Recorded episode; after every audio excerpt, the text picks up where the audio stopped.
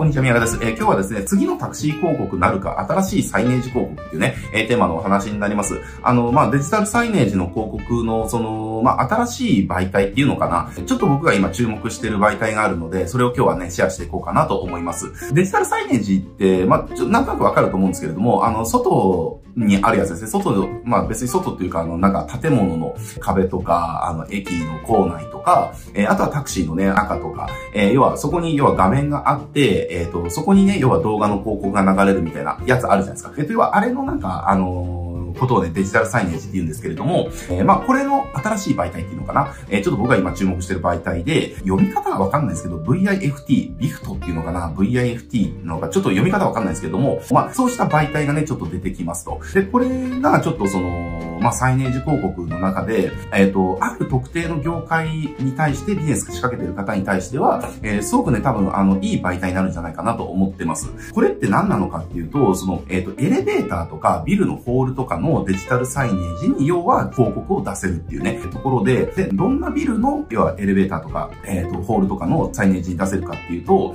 要は、税理士とか弁護士とか会計士とかの、その、要は、事務所ですね。なんかこう、一人でやってるところではなくて、その、なんか、べ、あの、弁護士法人とか税理士法人とかっていう、ある程度組織感を持ってやってる事業ですね。事業の組織が入ってるビルですね。なので、えっ、と、まあ、結構その年収が高い層っていうのかな。えー、まあ、そうした事業が入ってる事務所のビルのみに、えっ、と、まずは、その、最年次広告ですね。やってきますよっていうことらしいんですよ。で、これやっぱり、まあ何がいいかっていうと、その、事業をターゲットってしてる、その、法人向けのサービスっていうのは、まあ、まず一つ選択肢としてすごくいいですよねっていう。だから例えば税理士の人とかが、その、じゃあ会計業務をすごく、じゃあ楽にするためのね、なんかクラウドツール売ってるだとか、そうした会社さんとかは、ま全然ありだと思うし、えーあとはその、なんでしょうね、事業の、その、要は、法人格に対してのサービスを売るんではなくて、そこで働いてる人に対してのサービスを売る広告っていうのも全然ありですよね。例えばその、オーダースーツであったりだとか、まあ、事業とかであればね、ちゃんとあの、ビジットしなきゃいけないとかもあると思うので、そうしたオーダースーツだったりだとか、あとは不動産投資とかもありですよね。あの、平均年収が高い、要は、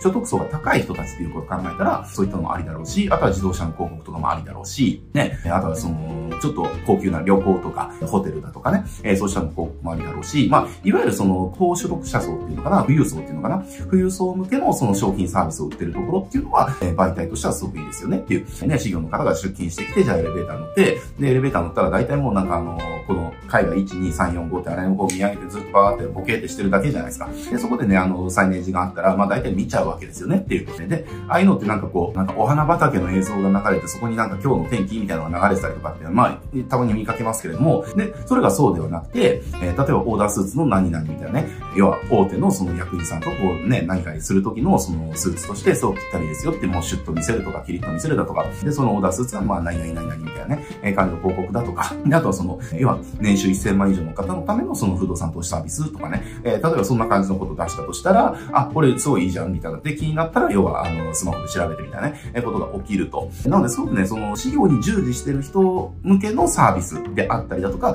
富裕層、えー向けのサービスであったりだとか、えーあとは事業自体で使うサービスとかですよね。えーこうしたものを、えっ、と、要は売ってる会社さんとかっていうのは、えー一つね、すごくこの広告枠っていうのはありなんじゃないかなって思いますね。で、これがあの、価格がですね、あの、意外に安くて、一応ちょっと今現在僕が見た情報の中では、えっ、と、まあ、15万円から掲載可能っていう、感じらしいんですよね。で、これおそらくまあ、一つのビルで、まあ、何日間かはちょっとわかんないですけれども、えーまあ、何日間かで15万みたいな、えーこと考えると、まあ、下手になんかこう、ね、下手な広告打つよりも、やっぱりターゲットのみに配信できる広告なので、えー費用対結構いいんじゃないかなっていうふうに思ってます。で、これやっぱりその、まあ、もともとがやっぱりタクシー広告っていうところでサイネージ広告っていうのはすごくまた再注目をされたわけですよね。で、タクシー広告ってあの、まあ、市場規模が、えっと、2、3年前が20億円ぐらいだったのが、今、70億ぐらいまで伸びてるみたいなんですよ。この2、3年でやっぱりその3倍とかっていうふうに市場が伸びてて、で、サイネージの、あの、広告自体がやっぱり伸びてるんですよね。えーで、サイネージの広告自体がその市場規模が1000億ぐらいって言われてて、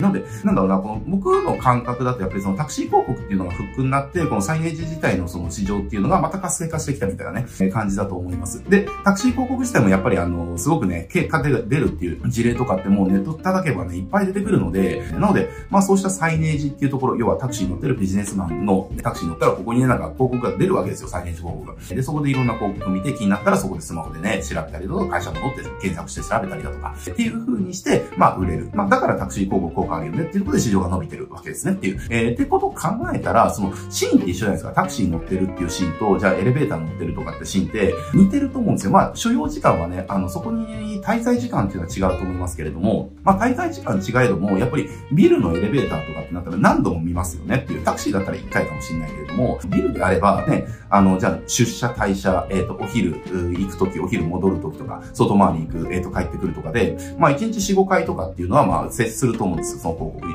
えー、ってことを考えたら、まあ、1回あたりの広告のその接する時間が短くても、回数接することができるので、なんかこの認知みたいなところっていうのもすごく広がってるんじゃないかなって思うんですね。えー、という感じで、まあ、ちょっとこのビフトって呼ぶのか VIFT って呼ぶのかちょっとどっちかわかんないんですけれども、事業をね、ターゲットにされてる方は、ちょっとこの広告の配信の、なんだろうな、サービスっていうのかな。ちょっとね、あのー、一回試してみてみてもいいんじゃないかなと思いますので、気になる方はね、これちょっと VIFT ですね。えー、まあちょっと調べてみて、えー、これあの、やれるね、広告会社さん、えー、配信会社さんにちょっと依頼してみてみるのもいいんじゃないかなと思います。はい。じゃあね、今日これで終わっていきますけれども、このチャンネルですね、こちらの新しい広告のね、サービスとかの紹介とかもしてますんで、えー、いろいろね、こう最先端の情報を拾えると思います。そういったのね、興味ある方はね、ぜひチャンネル登録して他の動画もね、チェックしてみてください。はい。じゃあ今日これで終わります。ご視聴ありがとうございます。